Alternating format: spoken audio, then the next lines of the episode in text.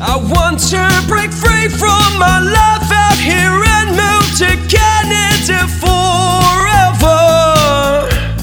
Good day, ladies and gentlemen. This is IRC News, and I'm Joey Stephen, an authorized Canadian immigration practitioner, coming out with this data analysis release. Today is the 16th of July 2022. We are coming to you from the Pollensis Studios in Cambridge, Ontario. This video may be of interest to foreign nationals and Canadian temporary residents working as dispatchers with NOC code 1525 jobs. We are talking about the AIPP program selection in 2019 and 2020, which will give you some understanding on the number of people being selected in this NOC category for the AIPP program each year.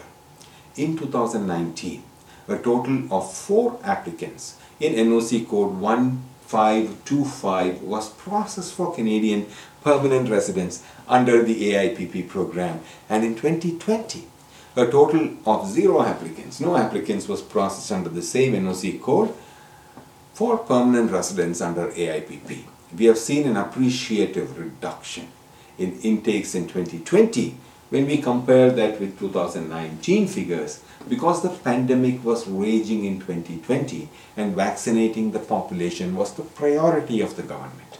We expect the numbers to increase in the coming years. The total number of people selected under the AIPP program in 2019 in all NOC codes was 5,380 and in the year 2020, the first year where you can see the impact of the global pandemic, the total number reduced a little bit, but was still high at 3,234.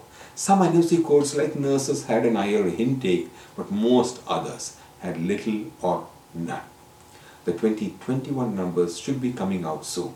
Please subscribe to this channel for more Canadian immigration data analysis and immigration information.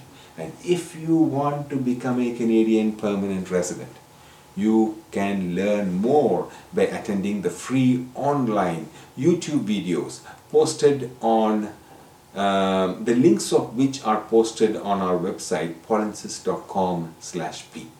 From all of us here at the Pollensis uh, studios and IRC News, and as part of the Pollensis team, we thank you for watching. Adios.